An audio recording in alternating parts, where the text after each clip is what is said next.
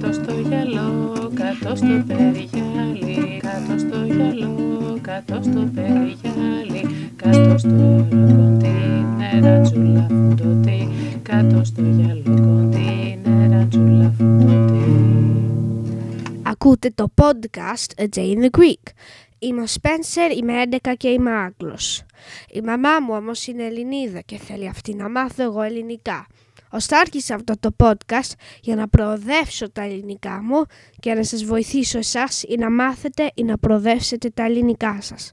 Ελπίζω πως θα σας αρέσει και θα σας φανεί χρήσιμο. Σήμερα είναι Κυριακή 3 Ιουλίου 2011. Το σημερινό επεισόδιο λέγεται «Το πατίνι». Αυτή τη βδομάδα πήρα ένα JD Bug πατίνι. Έχω μάθει τρία κόλπα, το Bunny Hop, το Pogo Hop και σχεδόν το Tail Whip. Χθες πριν το μάθημα του τένις πήγα σε ένα skate park και πήγαινα πάνω στις ράμπες και έκανα κόλπα. Επειδή το τιμόνι του πατινιού είναι πολύ χαμηλά, έκανε το χέρι μου να πονάει, ώστε το ανέβασα πιο ψηλά. Προσπαθώ όλη την ώρα να μάθω καινούρια κόλπα, γιατί μου αρέσει πολύ να κάνω πατίνι.